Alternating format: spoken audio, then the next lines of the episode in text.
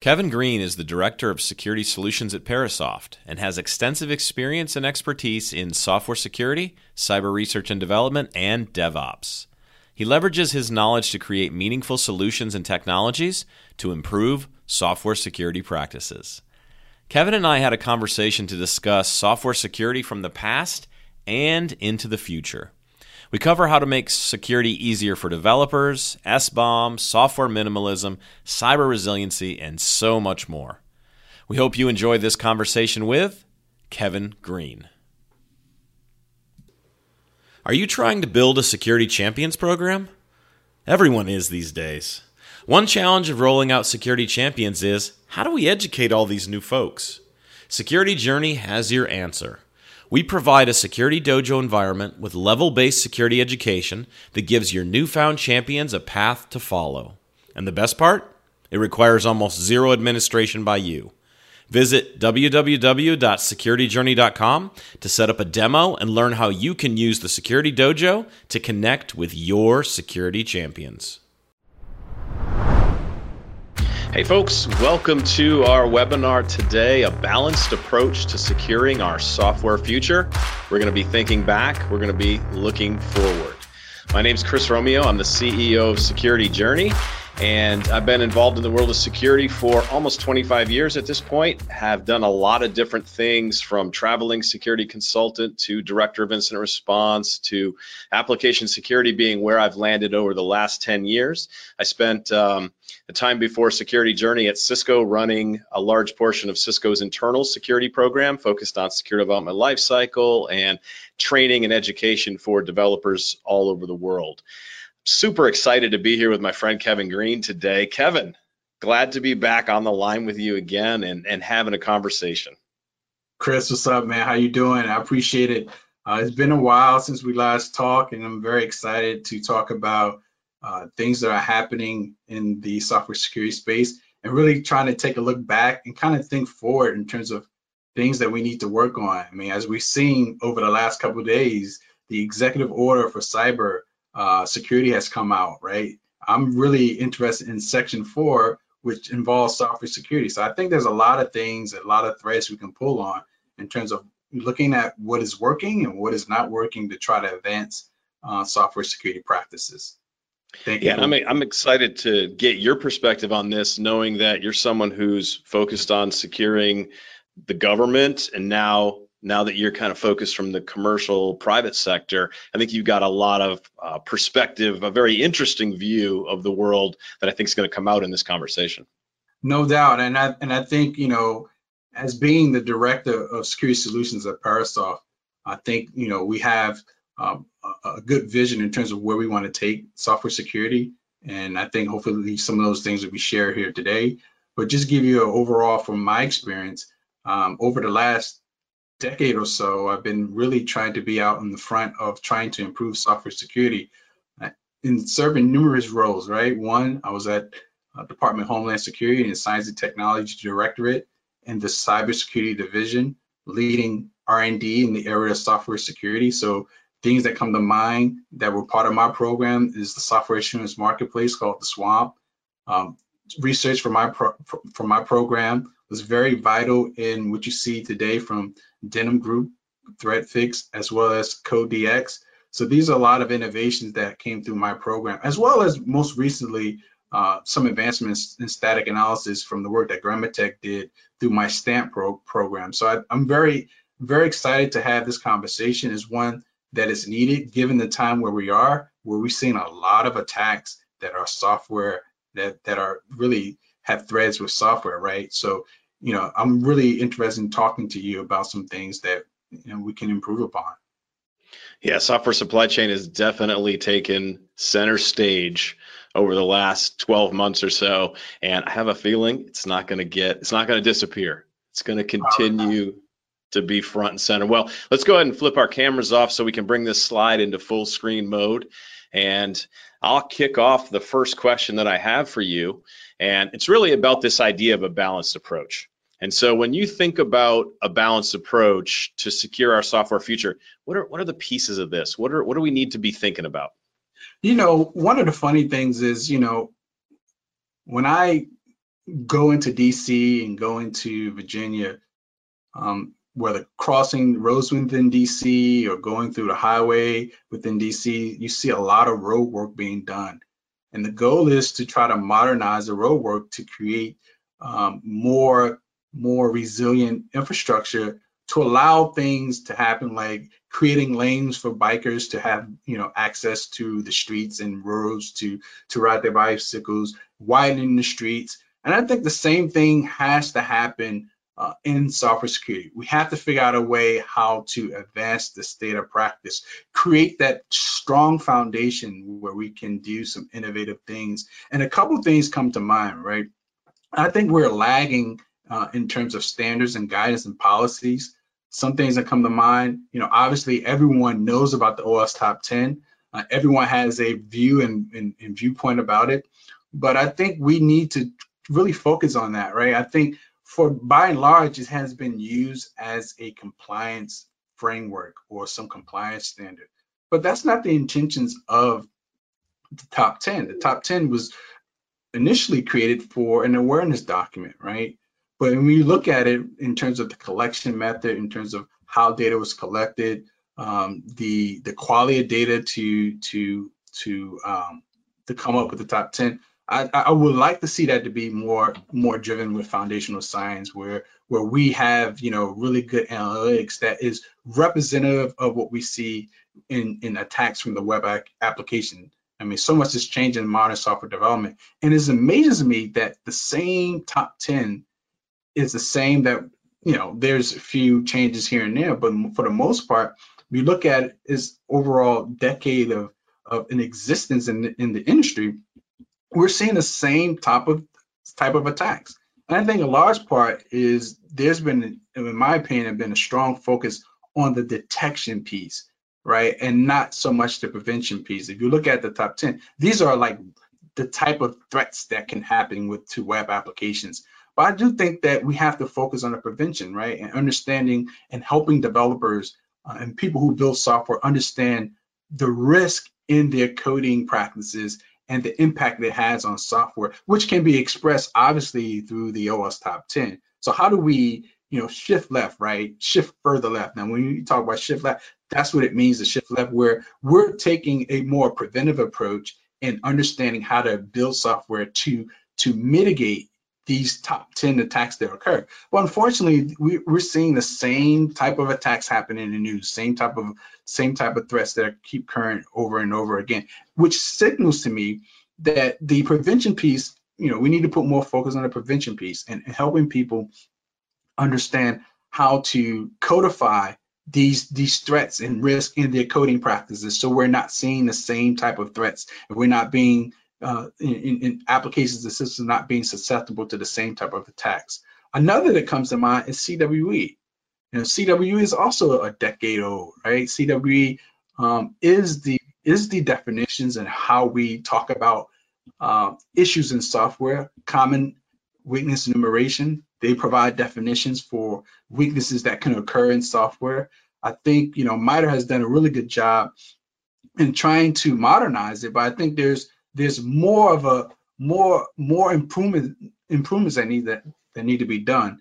Uh, specifically, uh, how do we make CWE broader adoption, right? And there's all sorts of uh, use cases that that can be satisfied with that. And one way is to get CWE right more broadly adopted, especially with developers, right, and helping developers understand what could go wrong, the consequences of their coding practices. These are things that I think are fundamental, right, in building better software. Understanding how do we prevent these bad things from happening. I mean, obviously, software security is much more broader than application security. But these are two things that come to mind in terms of how do we move the state of practice forward? Because to me, when you when we're able to improve and advance the state of practice, now we can have the now we have the the the the ability to innovate, right? We can evolve the state of the state of the art and create better tools, better practices, right? Uh, so I think you know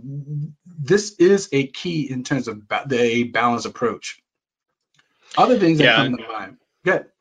Yeah, so a couple, a couple of thoughts um, that, that come to mind for me thinking through kind of your your your general constructs here. Um, agree, I totally agree with you on the OWASP top 10. Like my, I have a I have a standard OWASP joke that I normally only reserve for OWASP events, but you know it, it's something to the the, uh, the the focus of you know why do we even have an OWASP top 10? Why don't we just have an OWASP top one? Let's just right. solve that problem. Let's solve injection first, and then we can mm-hmm. talk about all these other things. And in, front of an OWASP crowd, always gets a smile, or you know, maybe even a little bit of a laugh out loud. But totally uh, on board with your idea of detect versus prevention. And when I think about the OWASP universe, the proactive controls is that companion document that goes with the OWASP top 10, and that's the one that people always forget about. Like all the focus gets put on the OWASP top 10. Let's let's think of it as a, you know, too many people think of it as a compliance document, but to your point, it is an awareness document. But people always forget about the proactive controls as that answer to how do we deal with those particular types of issues. And so that's an important one to bring out into people's perspective as well. And, you know, CWE, I think CWE is one of the most underused resources that we've got Very in our much. community. Absolutely. We got to find ways to use it better. Right. So I, before I left and came to Parasoft, I was working on trying to help uh, increase broader adoption uh, with CWE. And I, I will agree, you know, it's it's considered a standard, but by and large, it's mainly used by vendors in, in, in their tools and trying to detect CWE violations in tools, right?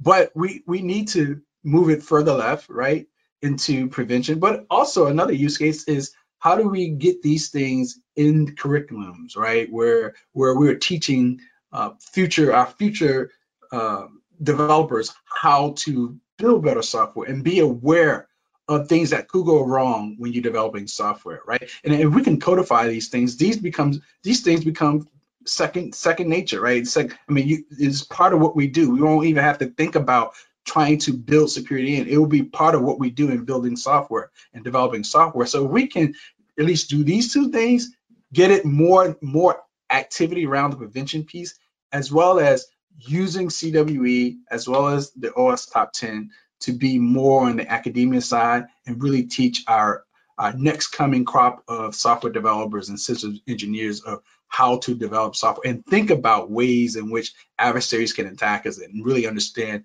how software weaknesses can manifest and how security issues can manifest in software. Yeah, you just you're describing why I get out of bed every morning. that's that's Absolutely. that's my challenge to the that I that I put forth, you know, in front of the world is that's you know that's why my company exists is we want to we want to teach developers about these things. But i'm also talking to different universities and, and thinking about like how do we get how do we get this knowledge into the first computer science programming class you take as a sophomore or maybe even a freshman in college these days? Like how come they don't understand how come they don't learn cwe there like wow imagine a world where cwe has been unlocked and we've got all that knowledge kind of out there. Um, i want to come back to something else you said because uh, i always i always like to to get an understanding for people's perspective on shift left. Because when i think shift left and even up till you know two or three months ago i used to think of shift left as purely a marketing term and then I had a conversation with Jim Routh, um, who's been a CISO a lot of different places, built a bunch of AppSec programs, and and his explanation of shift left really flipped it upside down for me. And so I'm curious, Kevin, what's your perspective on shift left? Is this a marketing term? Is this something we need to be putting forth? Like, what are your thoughts? So to me, I mean, people use shift left is is a catchy term. Obviously, it's the new marketing term that you that you um, alluded to. But to me, shift left is really um, helping people who are developing software understand how to think about security from concept for you know from concept to delivery right? You know that's the term i like to use from concept to delivery. The concept is how do we design software right? Software that is resilient software that's secure right? Having that thinking understanding ways in which the adversary is trying to attack software right? And using that that knowledge that context, right, and applying it to how we build software, right? How we develop, take, for instance, there's there are design principles from a security perspective that goes into a design, right? A developer has to implement those design and security principles in code, right? The implementation piece. Developer needs to understand and be aware of the coding and refactoring activities and implementing the, the design correctly in code. So to me, shift left is really about from concept. How do we think about ways in which, you know, there's threat modeling, there's all sorts of things that we can incorporate. So shift left to me is really about understanding how to get people to think about security as part of their daily activities so that we can have it in software. So from design, from the concept, as I mentioned, the design to implementing in code before we do any testing, right? A lot of times people talk about shift left as as part of a, a, a new phenomenon that's involved software security testing. But it to me is a lot broader and deeper than that. And hopefully, I you know I, I was able to share some of my thoughts around that. Yeah, no, I think you've uh, you've added even a little bit more to my definition or my understanding of it. So this idea of that where you said getting people to think about security in their daily activities, that really resonates for me as well because that's that's that's an overall goal that all of us that are that are focused on software security, application security, secure development life cycles, like that's what that that that's like the best thing that could possibly happen is where everyone starts to think about security. Everyone embraces this idea that security is a part of what I do in my job. It's not the only thing I do, but it's a percentage.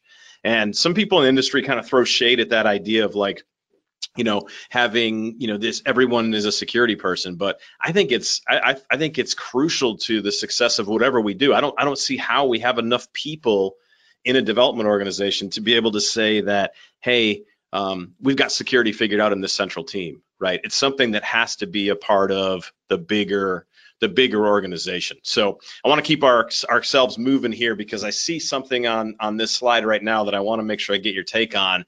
You mentioned the executive order that's come out. One of the big things that's in that executive order is this idea of SBOM. Tell us what SBOM is and then how we're going to accelerate and mature it. You know, I don't, you know, I, I think everyone has their own definition criteria of SBOM. But to me, I think, you know, for it to be what it is is is being designed to be, we can't over politicize it, right? And typically, when we over politicize it, uh, it stifles innovation, right? It, it, becomes, you know, something that that is forced upon people.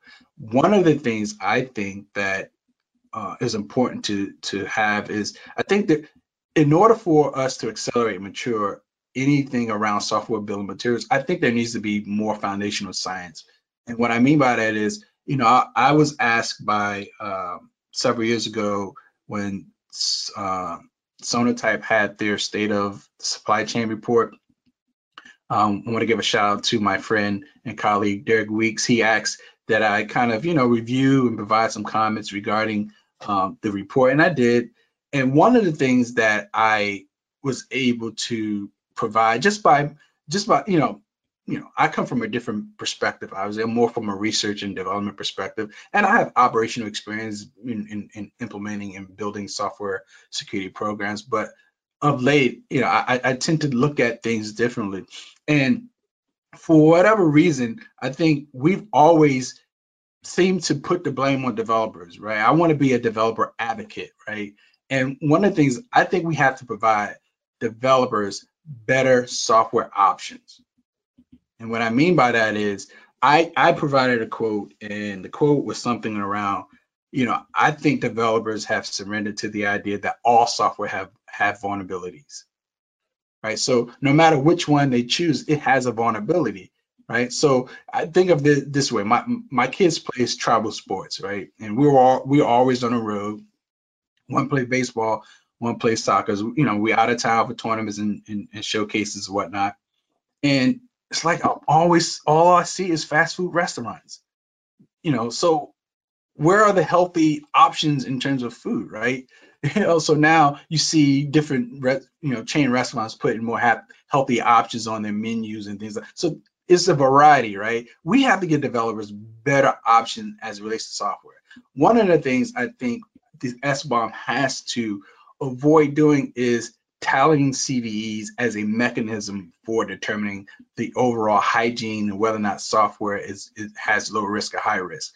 Those are the known knowns, right? We know that there's the known unknowns, which we need to start focusing on. And hopefully, the, the, when I say accelerate and mature the SBOM, hopefully there are solutions that come out of S SBOM that's focusing that focuses on the known unknowns. But the bigger problem, I think, is the unknown unknowns, right? The things we don't know about software. And I always say that we have to put ourselves in a position to understand the defect proneness rate of software and the attack proneness rate of software. And what I mean by that is we have to be able to predict or have some information to help developers and people who are building software software to make better informed decisions about which software projects they should choose, what what libraries, what what frameworks they need to use, right? You know, I need to be able to have some some visibility into if I use this component, right?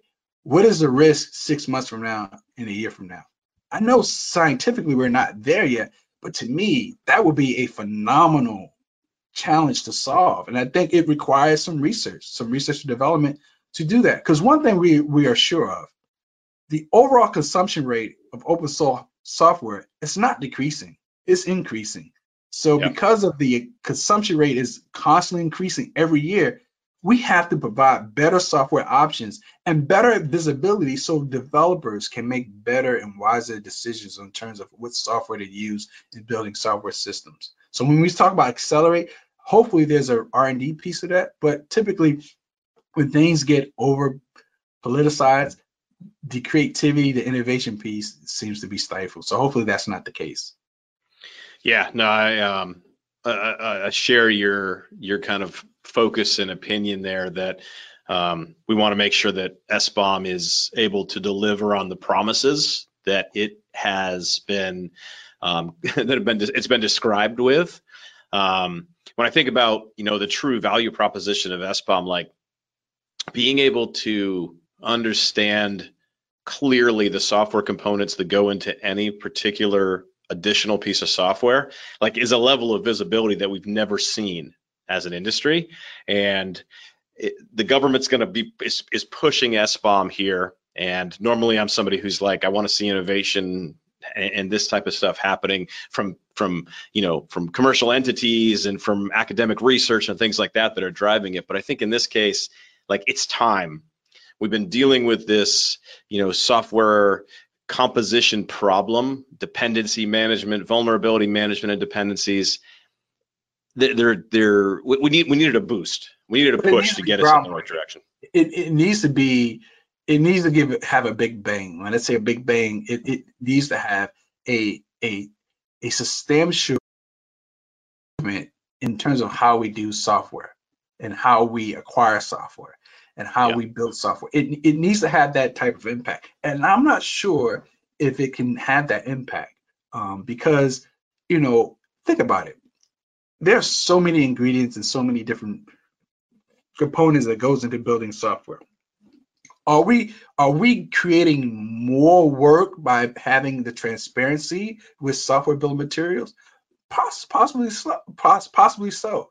One of the things that we have to be aware of is we need to provide context related to things that are in software and understand the architecture in terms of because one thing we do know is you can take a component with a relative good risk good risk scoring or good risk hygiene or how, however you want to classify it and implement it incorrectly in code that would have that would expose an attack surface right? So it's also about not just the components itself and the overall security associated with that component but it's how do you implement it integrate that component within your software development project that it doesn't increases the attack surface right? So I think, you know, one of the things that we also have to be aware of is with transparency, like how do we understand how do we help people understand what they need to patch? What are the what are the touch points of this this particular uh, component? What are the what is the execution path of this component? Like is this something that is being called during execution? Like all these things are important. If we can provide that level of visibility to help people kind of prioritize what they need to focus on because that becomes a, a big burden really trying to figure out how do we prioritize of, of a thousand things we need to worry about which one matters the most right? And i think any software security solution should help users and developers understand what matters the most and prioritize so that it can triage and also help reduce risk to the organization Yeah, tools, I'm, I'm with you there. Tools really need to be focused on how do we make developers' lives better from a security perspective, especially security tools, because we Absolutely. have so many out there that are just generating lots of different alerts and things like that. But are they really making the triaging of those alerts something that's that's practical and that we can we can work with? And I agree with everything you said about the fact that you know, I think your conclusion was kind of leading towards, hey, SBOM is good, but it's not the end all and be all. It's not going to solve all of our problems for us in application security, software security.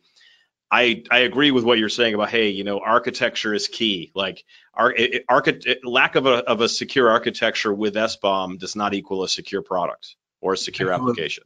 It's just not, it's not going to get us there. We gotta, you know, part of this whole idea of shifting left and shifting right, shifting up and shifting down, and whatever way other way we can shift, is thinking about security as a a holistic approach of a lot of different pieces that all have to fit together. Now, I think SBOM is an innovative way for us to get ahead of this specifically dependency management challenge and answering the question of what the heck is in this particular piece of software that I just bought.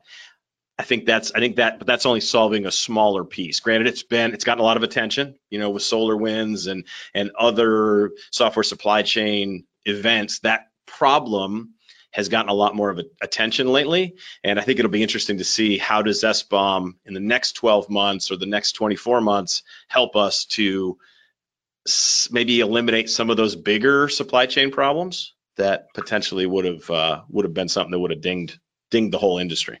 Right, and my thing is to a certain extent, I think there was an HR bill that was being circulated. This is maybe back 2013, 2014 when I was at DHS around SBOM. It's it's almost like SBOM. You know, we should have been doing this maybe five years ago. Um, now we're trying to do it. Now the question becomes: Has has has software security industry has has the pace moved so much that SBOM is going to be ineffective? I don't know. With cloud, with hyper, with cloud, and a bunch of other things that are coming on on into modern software development, the complexity that's associated with software development, um, you know, it's going to be it's going to be interesting to see how SBOM um, is going to help improve software security. I'm going to keep an open mind. I mean, I've, I've been on the fence, but I think at the end of the day, this is where uh, we want to go with uh, the industry decides to go with it. You know, I, you know, I have to be, you know, open-minded and really look at how Parasoft can be a player in helping achieve some of these challenges with, with SBOM and helping improve some of our capabilities internally and build that vision, right, to, to, to accomplish some of the things that I think is important to have as part of an SBOM solution. One of the things that, you know, we also need to figure out and understand is, is the, the, the relationship between supplier and the consumer and being able to provide uh, those who are purchasing, acquiring software, um, the ability to have re, you know a, a, a, popular topic that's coming up now is the re, reproducible bills right? The ability to ensure that the software you are are acquiring from a supplier has no known vulnerabilities and backdoors in software right? Uh, yep. the ability to have because that's what SolarWinds SolarWinds was able to compromise the build environment right? So now we need to have some validation that the that the bill right that the bill we're getting actually matches the initial build by having a way to uh, recreate identical artifacts about the build, right? Uh, so I think you know things are moving in the right direction. And from if I'm a consumer, I want some assurances that whatever I'm acquiring from a supplier, that I want some assurance that there's some software integrity involved, right? Um, because we know that code can be modified during distribution. So I need to be able to reproduce those same results, and that's why the re, re, reproducibility is a is a is a good way to establish that that relationship between the supplier and consumer. So so the consumer has some assurances that whatever I acquire, I can have some level of trust because I'm able, able to reproduce those same artifacts to have some level of trust. Yeah, and that speaks to your point of establish and enforce software integrity. Like that is, you know, that reproducible build is software integrity. Like if I can prove beyond a shadow of a doubt that this was this thing, this piece of software was built in this pipeline and things were signed along the way and and it gets to the end and then I've got a, you know, I've got kind of the ability to trace back through the cryptographic history to say, hey, this this is I, I have you know, almost 100% belief that this thing wasn't modified throughout the build pipeline in a negative way. Like that's also a future that we want to be making our way towards as Absolutely. an industry. And these are not things that are new. I think these things have been happening, but now that it's since it's more mainstream, um, we we got to pay attention to it. And anything that involving supply chain or improving supply software supply chain, we got to have a way of having that level of assurance that that soft, you know, that software integrity chain of custody type of thing that that that that people who buy software can can trust. And I think that's what the government is trying to do with the the EO on cyber is trying to put these assurances in place because government by and large is a huge consumer or acquirer, I should say, of software. You know, government produces little software. I mean, there's some pockets within government and federal environments that that develop software in house, but by and large, they they acquire a lot of software, and I think the government realizes there's a lot of risk associated now, given given the widespread of adversary attacks that we're seeing in terms of howing, you know, how to compromise, you know, um, uh, software. Now they're targeting. They got smart. They they know now we can we can just target the supplier, right, and infiltrate that as opposed to going directly to the customer. We if we know that the supplier has relations with these customers, you know, who we want to target, hey, why not just target the supplier? Why go after directly after the consumer? We can we can knock out a, a, a lot of different things by going after the supplier who may have relationships with some really high profile organizations. So yeah. So I think we, we, we talked about kind of the keys to a balanced approach. I'd like to transition now into um, I guess we got a couple other things we wanted to just touch on before we talk about um, the past a little bit and then the future. Um, I'm curious what you mean by a software minimalism approach here. That's uh, kind of an interesting. Minimalism seems like it's one of the things that's a lot of people are talking about just in general, like throwing stuff away out of my house and trying to lead a minimalized style life. Um, how does that apply to software? So I I, um, I did a, a podcast in 2017 and I had a I came across a term software minimalism. So I I saw after the person who wrote the blog, his name was Brian Knapp, and essentially it, it's the ability to uh, reduce complexity in software, right? A lot of times we build software, we add so many different things to software, and a lot of times we don't realize that we're adding things, right? We're adding more and more. Think about, you know, you go to fast food, everything's supersized now. Give me supersize number one. Give me supersize number two. Everything in life, right? In our normal lives is about supersize. More, more is not better, right? We have to get back to sound fundamental software engineering principles where software minimalism is important, right? And when we say software minimalism, it's about building software with only the things you need, right? And it also is a is a is an offshoot of of software engineering, right? Being able to build software with least privilege, right? Which yep. things are these are things that are highlighted in the Cyber EO section four. Um, minimize sharing, um, the ability to um, reduce complexity and reduce the attack surface. I think that's important because that our focus have to be on software resiliency. And we can't have software resiliency if software is so complex that it exposes an attack surface in different entry points that can be that can be attacked. So we have to get back to uh, the fundamental point of software minimalism. And, and what he also indicated during our interview is there's something called software gravity, where features and complexity pulls towards a system over time. And that is accumulates essentially you're accumulating technical debt by by bringing more complexity into your environment. And and what we know for sure is that that in a competitive business marketplace, right, where people are always trying to gain a competitive advantage, right, and a lot of times features becomes very important, right? Features and functionality become important. How can I create new features of functionality that can differentiate me from my competitors, right? But the problem with it is more features means more complexity. More complexity means code.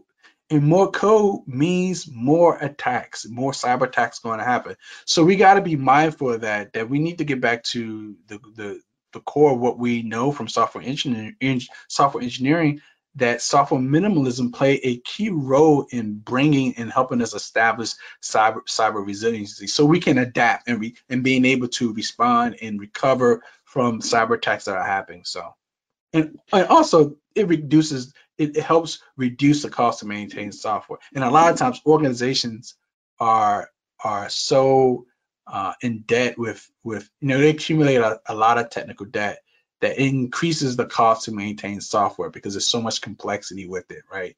The goal is really trying to reduce the the amount of technical debt, which can eventually reduce the cost to maintain software because it allows you to respond quicker. You know, given given that the adversary is doing so many different things to attack us, we we we need to be able to simplify things so we can respond a lot faster and quicker. Yeah, I like that term. I'm gonna I'm gonna I'm gonna bring that term forward, and I'll I'll, I'll provide attribution to you for the first three times I use it, of course, Kevin, as a normal uh, industry practice. That's um, fine. Brian Knapp Brian Knapp is is a very smart developer who who we had a great conversation um, on my podcast about it, and, and I think these are one of the things that just rings dear to me because I think it's something that's not taught, obviously, and it's something that is so essential to real resiliency in software. So I think it's important for us to at least understand that. And and with these new things that are being called out in, in the cyber EO, we're able to try to get back to some of those basics that are so fundamental in software security. Definitely, definitely things that uh, you know. If you go back to the history of computer security, it's there's a, there's a lot of simplicity is what was practiced and what was described as the way security should be done. You know, going right. back in the 70s and 80s in that time frame before this whole internet thing and networks and everything complicated the world of security. But there's something to be said about simplicity. That's Absolutely. that's a focus that I like to apply all the time. So let's talk about learning from the past. You know, we've been software security, we've been kicking this thing around for quite a while. And let's, I'd love to draw out kind of your thoughts about what can we learn from the past? Man, there's so many different things we can learn from the past. And, um, and you know, the funny thing, the past is not too, too, too much of a distance to us, right? Um, but given the, the rapid pace of software and modern software development, um, two years is is is obsolete in a lot of regards, right? Two years is obsolete because there's always something emerging. But a couple things that come to mind. I mean, the last three or four years we've been talking about put you know shift left, shift left, shift left, right? I I want to I want I want to change that. I think we need to push left um, because we're people are not shifting fast enough. We need to push left, but learn from the right. What I mean, learn from the right is we need to codify the things we know about how adversaries are trying to attack us, right?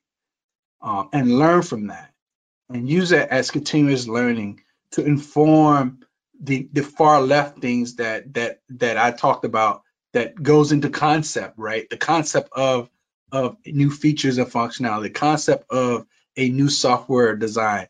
We need to learn from that, right? And, and, and when I say the right, right meaning red teaming, penetration testing, um, there's a whole taxonomy that MITRE created around attack, right? MITRE ATT&CK. You know, really understanding adversary tactics, techniques, sub techniques that are used to gain certain things or achieve certain certain um, um, objectives that they're trying to do to to compromise systems. There's things we can learn from the right side, the operational aspect of of software development, right? And we need to be able to use that and learn from that and, and and, and push left with that, right? So we can build these things, right? Codify. I wrote a paper on dark reading, uh, article on dark reading about codifying intuitions, and I learned something um, by having.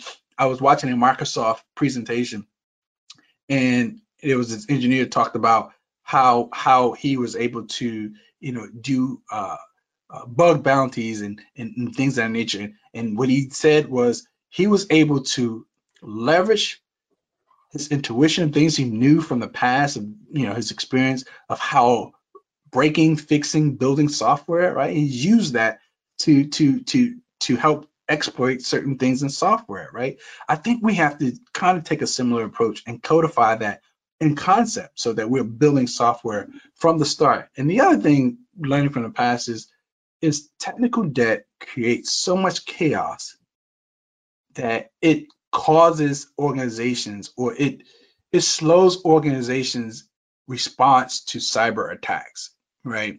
Because sometimes you got to coordinate downstream with suppliers you got to coordinate with stakeholders. One thing we do know the time the window of exposure seems to keep sliding to the right. And the reason why it's sliding to the right because there's so much technical debt that people have accumulated over time it becomes very hard to to patch in a timely fashion. And not to mention the time to exploit is shrinking, right? We know that the Apache Struts vulnerability was was there was a three day time frame from the time the vendor uh, from the time the vendor released the patch the time that we saw things on the internet people were looking at the exploits that were going on with the Apache Struts vulnerability, right? So there's like a three day window, right? That's that's real that's real small in, in, in terms of that's real fast in terms of in terms of you know being able to respond. Most organizations have so much technical debt they can't respond that fast right? Mm-hmm. um, so we're seeing you know these are things that that we need to think about. And the other thing is threat modeling is so valuable and we don't use it. It's an opportunity for us at concept to think like a hacker right? And or adversary. I mean, you know, I don't want to use the word hacker because hacker has certain, you know, means certain things, but I want to say adversary, right? A motivated adversary, adversary, a skillful adversary.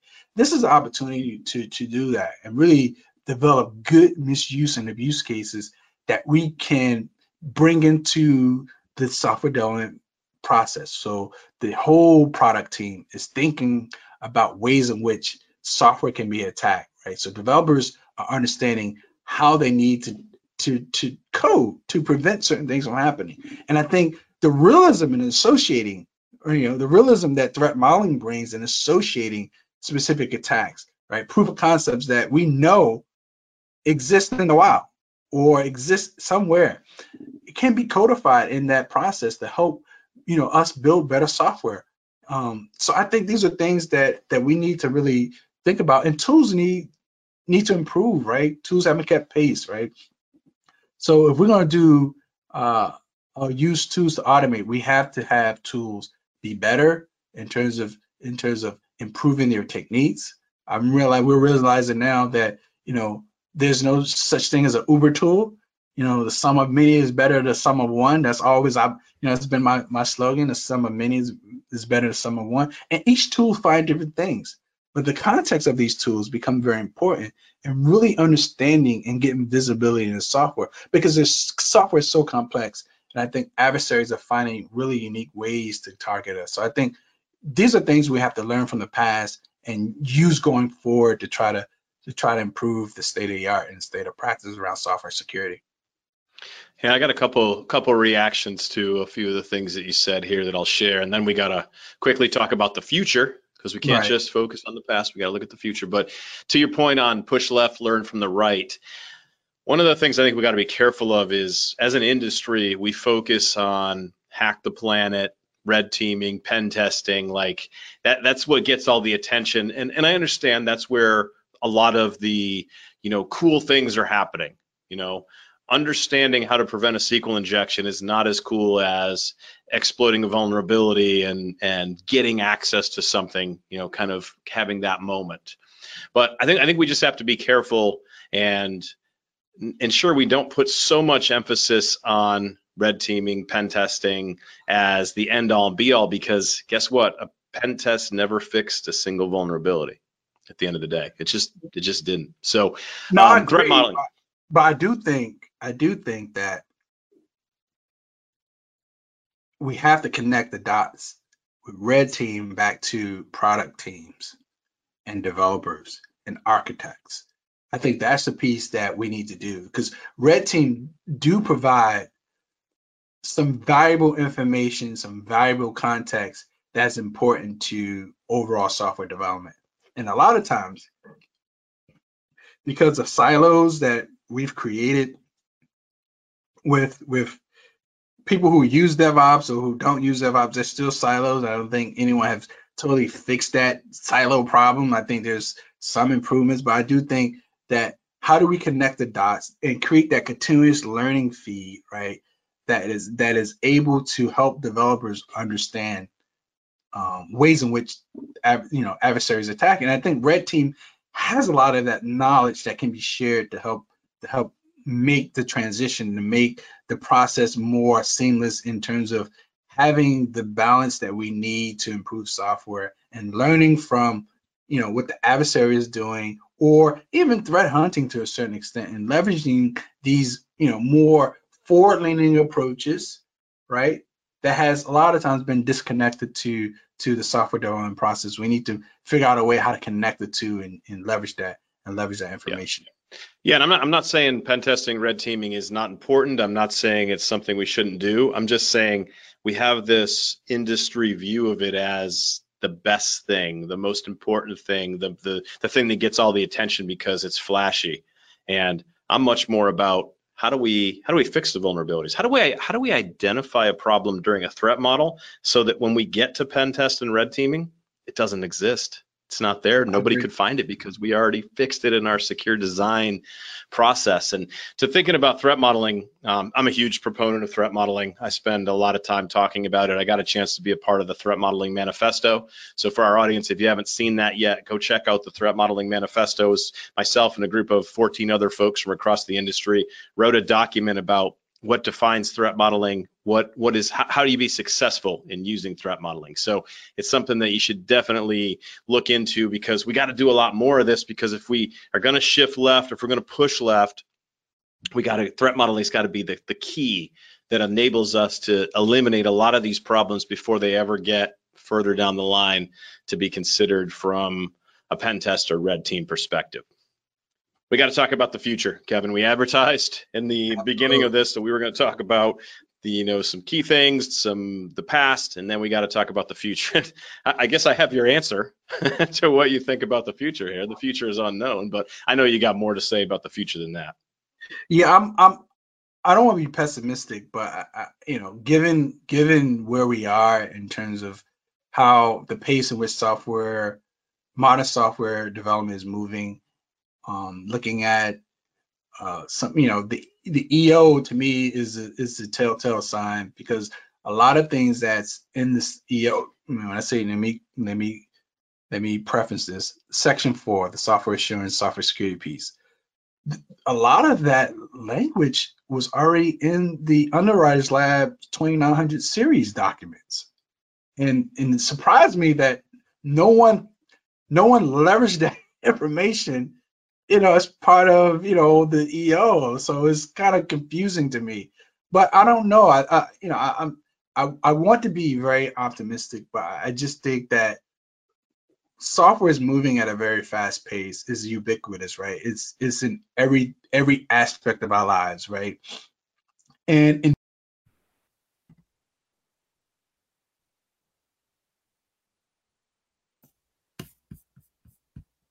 in in in in adopting something like DevOps, we've created a certain cadence, a certain speed in delivering software that that to me is is feature driven, uh, functionality driven, competitive driven, right? To keep to to keep to keep a com- competitive edge. All the business drives like the pace in which software is moving. And because of that, I think you know we've taken shortcuts, right? We've we've had poor designs. We've we've we've had a lot of things to me which speaks to the accumulation of technical debt. So I'm afraid that we've accumulated so much technical debt that we can't pay it off. And eventually, at some point, you got to you you're going to be um, a result of a major cyber breach because you you can't continue to move at this pace, you know, with the complexity of software and and and the size of software is growing as well because of the complexity. So yep. at some point, the danger of technical debt scares me, right? And and and when is the right time to pay it off, right? Like being or or just being aware that you've accumulated a certain amount of technical debt that's that's that's preventing you from moving and and moving fast on the maintenance side, right? You know, we keep saying speed is a new security. Yeah, but speed can also help you introduce vulnerabilities faster as well. So we have to be be mindful of that. And then he also cloud is growing. I, I see the future outlook. Cloud, more people are moving to the cloud. Um, Kubernetes and microservices are going to continue to be the way of, of, of, of computing. And I think that's a good thing. I think that's a good thing. Um, but it also creates a, a, a larger attack surface for a particular adversary, right? If you hit a major cloud provider, then you know chances are you you may strike gold, right?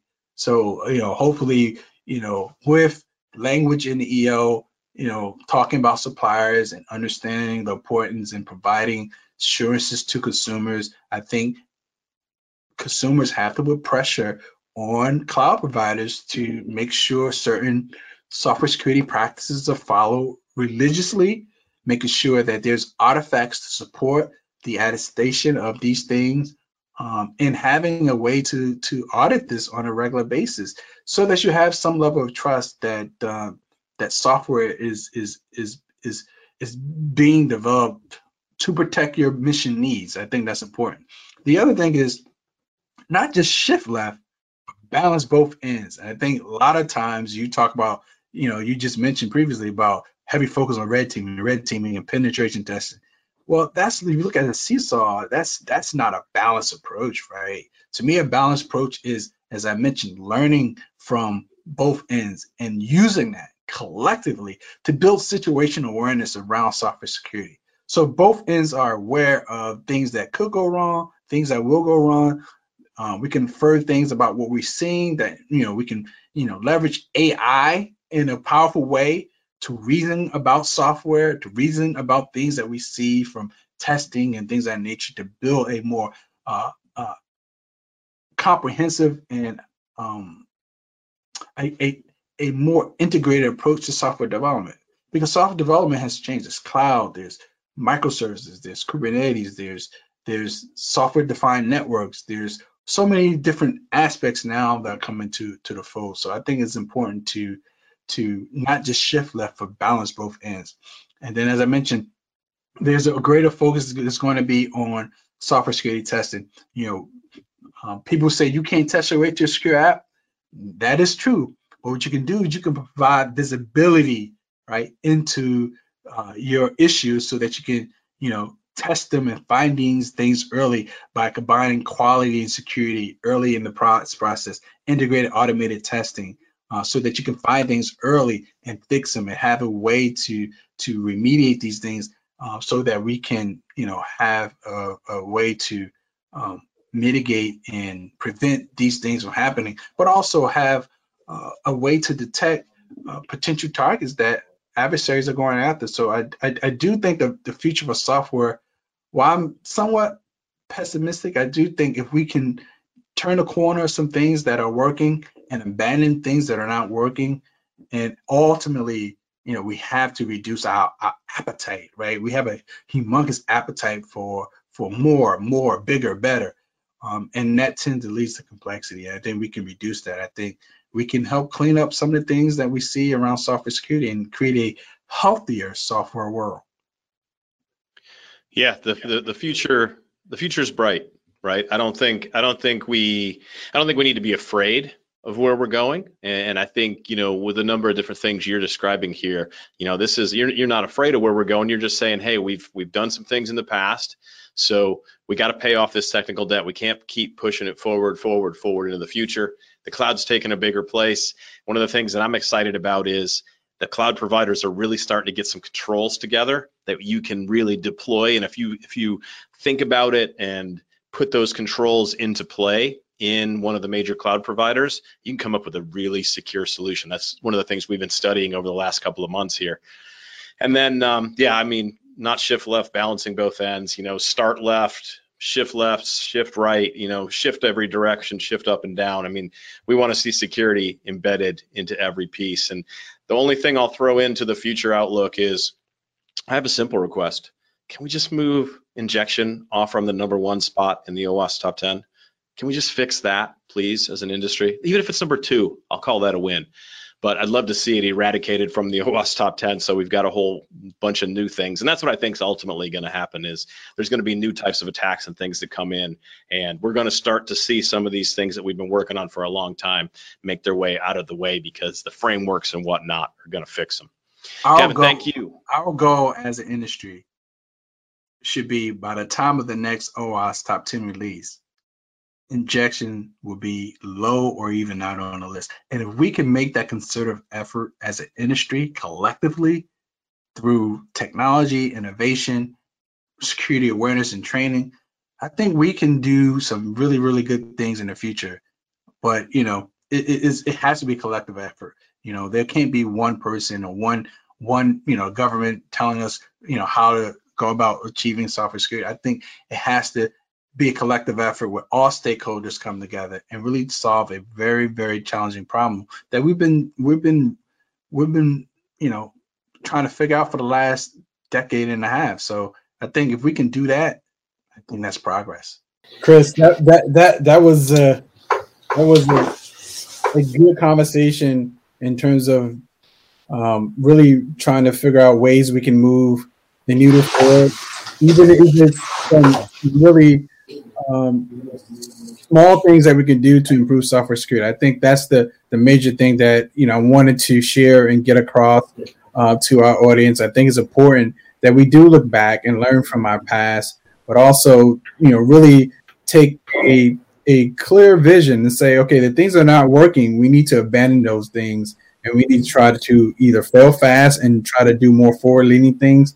But obviously, we need to do something to keep pace and try to get control of, of of of all the things that we're seeing in terms of software security because everything right? Software security is our first line of defense in, in stopping and mitigating any cyber attacks. So uh, you know i think this is a great conversation. I think you know we can continue. I think there's a couple questions. I think uh, that were asked. Did you see the questions in the queue? Chris? Yeah, yeah. Let me ask you this first question, and then I'll give I'll give my opinion after. But I want to hear your take on this first. And the question was, you know, we talked a lot about shift left. So the, whoever asked this said, "What about starting left instead of shifting left?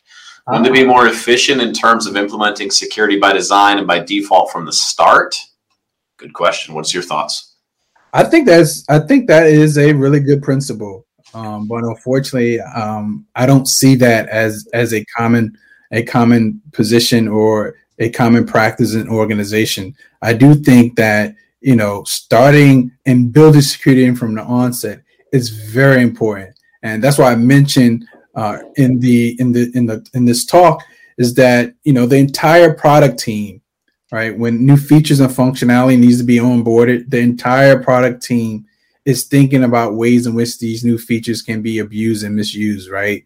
Uh, and and developers are aware of the coding and refactoring activities in in eroding the design or creating uh, more vulnerabilities or or creating bugs, I should say, that can expose vulnerabilities in software. So I agree wholeheartedly that um, it, we need to do more design thinking, right? And and have secure, secure by design and leverage some, you know, fundamental software engineering concepts like reducing attack surface. Um, software minimalism is one, one thing that we can potentially do, right? A lot of these systems now being built, there is so much um, um, things are being added. You know, we keep onboarding new features and functionality. We're not deprecating things that are not being used, is exposing the attack surface. So I, I, I, agree. We, we definitely have to do more secure by design and, and figure out a way to to to make things more simple yeah, Yeah. I um, I, I kind of think of shift left, shift right, start left, start right.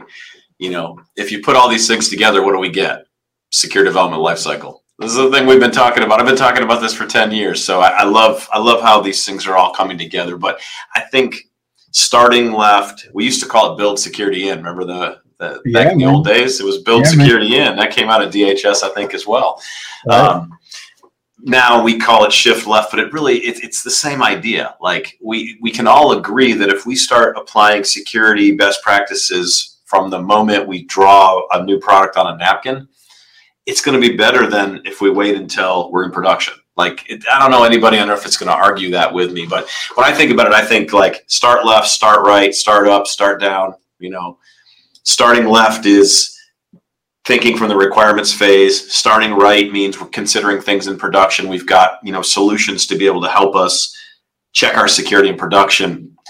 It's really bringing all those things really together. So we got another question in here, and um, this is one that I think is, a, is a, another great question. What are uh, question the person asking is saying, what are our thoughts on the ability for infrastructure and code and infrastructure as code's ability to provide security when deploying provisioning resources. So I know I got an opinion on this one, um, but I want to hear your opinion first. What's what's your thoughts on IAC and, and IAC security in general?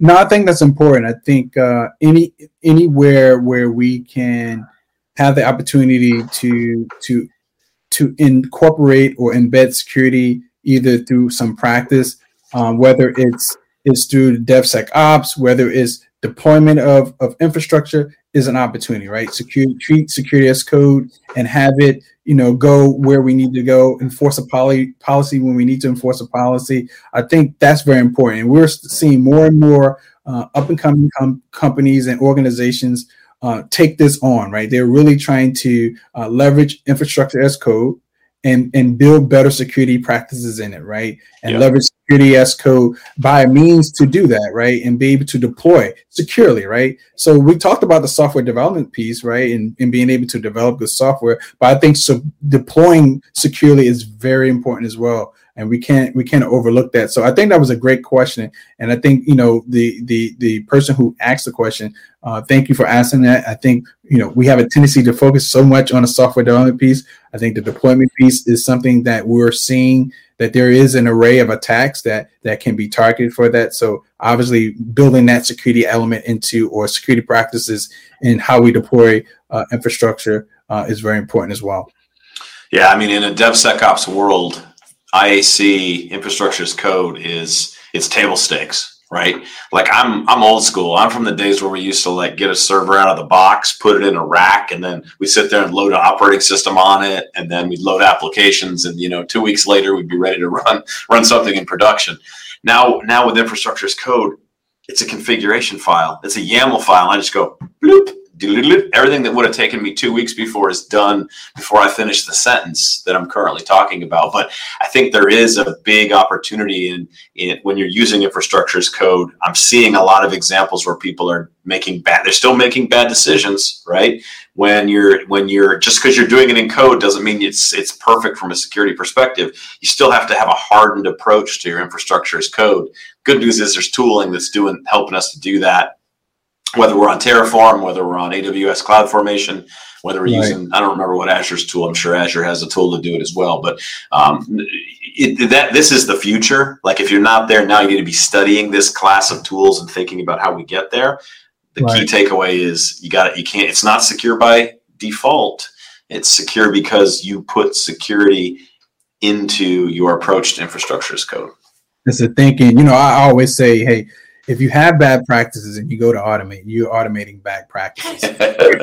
oh, so we have to be careful not to automate. You know, everyone wants to automate, but we have to make sure not to automate bad badness. We want to automate goodness into anything that we do as part of DevSecOps. Yeah, most definitely. I think we've got time for maybe one more. Let's see. I've got a couple. I got a couple to choose from, so I'm kind of I'm hedging my bets here a little bit on which one I want to hear the answer to, but I think the audience will want to hear the answer to as well. So answer this one for me. What's the value of using automated security testing to accelerate software delivery? I think it's important. I think you know, I, you know, the ability to do integrated, where we're integrating quality and security earlier and getting it into developers' desktops and IDEs, um, so they can, you know, um, understand um, what's going wrong, um, being able to provide some continuous learning as they are coding right in their IDE, uh, so that we can correct those those things before it moves through the software development lifecycle. So I think it's important to automate and get tools in the hand of developers, right, and have that consistent stream of testing, uh, so developers can do it early and often, and and they can correct the mistake before it moves through the process. And I think once we can do that, I think you'll see the other downstream processes moving a lot faster, a lot more efficiently. So yeah. um, I think we need to wrap this up, uh, Chris. This has been great. Um, thank you so much for for you know sharing with us today. I think it was great. I think everyone uh, who attended um, this, ses- this session, please share and come back and view it again. And you have any questions, uh, please let me know. Uh, I can be found on LinkedIn uh, at Kevin dot Kevin E Greene, um, G R E E N E, and I'm looking forward to engaging with more folks about how do we improve our software future. Thank you so much. Thanks, Kevin. Thanks for listening to the Application Security Podcast. You'll find the show on Twitter at AppSec Podcast and on the web at www.securityjourney.com slash resources slash podcast. You can also find Chris on Twitter at EdgeRoute and Robert at Robert Hurlbut. Remember, with application security, there are many paths, but only one destination.